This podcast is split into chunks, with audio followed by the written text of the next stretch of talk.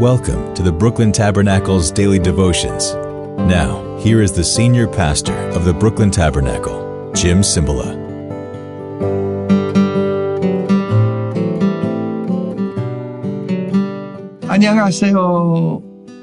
In Seoul, Korea, that's what they say, or in Busan.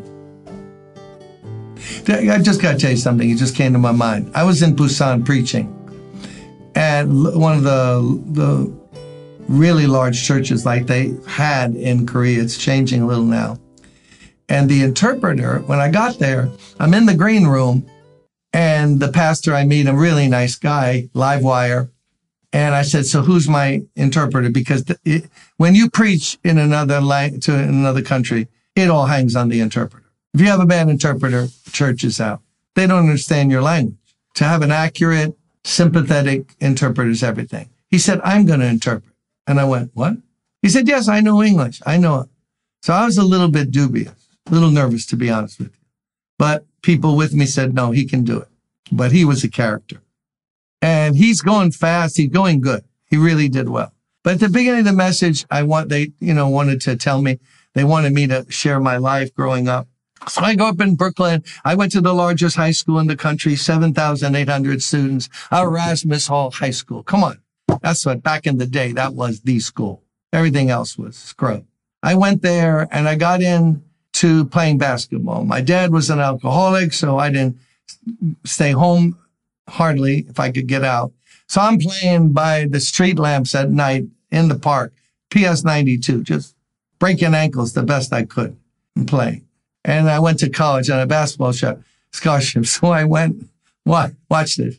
I'm on the platform and I go, so everyone, they know about basketball in Korea. So I went, so I was a basketball player and I took my left hand because I have a torn rotator cuff on my right.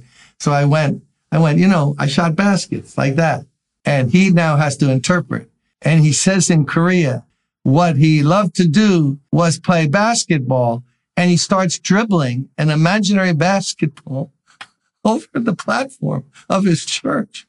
And then he runs at me and he stops and he leaps up and shoots an imaginary jump shot.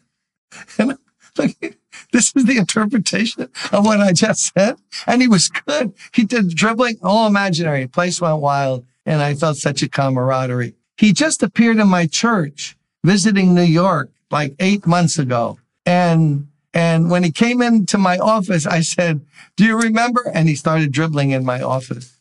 Just a little side note of the beautiful things that happen as you meet other brothers and sisters in Christ. Now the warnings of Peter, second Peter, no joke. He's talking. These people, the false teachers, are springs without water and clouds or mist driven by a storm, blackest darkness is reserved for them. I mean, a lot of you never knew that was in the Bible, did you? And who's it about? Crack dealers? No, no. Human trafficking? No, no, no, no, no, no. Fentanyl dealers? No, no, no, no, no, no. People in church, people at the pulpit, people on Christian so-called television, stealing your money, teaching, talking smack rather than teaching the Bible. That's who Peter is talking about for his day. And we have our counterpart in our day. Springs without water. What would that mean? They promise something, but don't deliver. It's a spring. Oh, we're going to get water. No, there's no water. They disappoint. You think you're going to be led to God and hear the true word of God. You're not. They disappoint. But to those who are unstable and don't know the way of God, they get seduced and fleeced on top of it springs without water, mist driven by a storm. What's the picture there? They're driven by these ungodly impulses. That's why the Bible likens them, all due respect, we read it, like animals, unreasoning creatures, driven by instincts and fleshly desires. I gotta have what I gotta have. I gotta do what I'm gonna do. And it says, what's their end? I mean, we Christians, we're going to heaven, right? where there's no need of light because the Lamb and the glory of God lights up the whole place. Do you know that, right? No lamps in heaven, no Con Ed bills. Yay. No Con Ed bills. That's our future. The city of light, the new Jerusalem. Nothing on this earth is your future home. Goodbye, world. Goodbye. What's their future? This is no joke now. I'm dead serious. They and the ones who follow them, blackest darkness is reserved for them. No, shouldn't it be? Let's just break down that sentence. Darkness is reserved for them. No, no, no. There has to be emphasis. God wants. Black is darkness. You know, there's dark and then there's dark and then there's really dark. Not a hint or a whisper of light. That's reserved for them. You know, hotel reservation? Uh, hi, I take out my ID, my license. My wife's with me. We go. Oh, yes, we have Mr. Cymbala. We have your room reserved for you.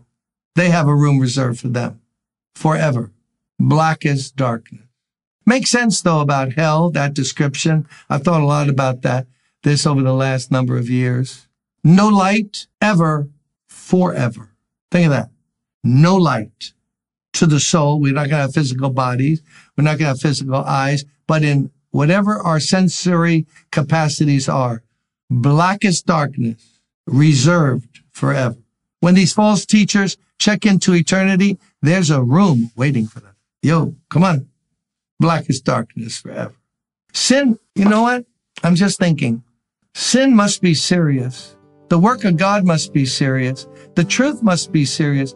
Jesus must be serious because look at the ending. You know, just die. All right. You didn't live a good life. It's over now. No, it just begins. Just think what this all means to God. Well, Pastor Jim, I appreciate you reading from Second Peter, but I don't believe that. Listen, Believe what you want. Do you think you believing or not believing will change one iota of God's truth? Do you think I can say, I don't know about that? Doesn't sound very fair. Listen, you, you won't be more fair than God, God who sent his son into this world. False teachers, preachers, what a warning and what a warning to them. If you know any of them or you hear any of them, if you run into them, do not eat with them. The Bible forbids us to eat with people who profess to be Christians who are swindlers. But what you should do is just warn them turn back if you have any conscience left, because Jesus is coming soon. Blessings, and I will see you on lunes, Monday. Bye bye.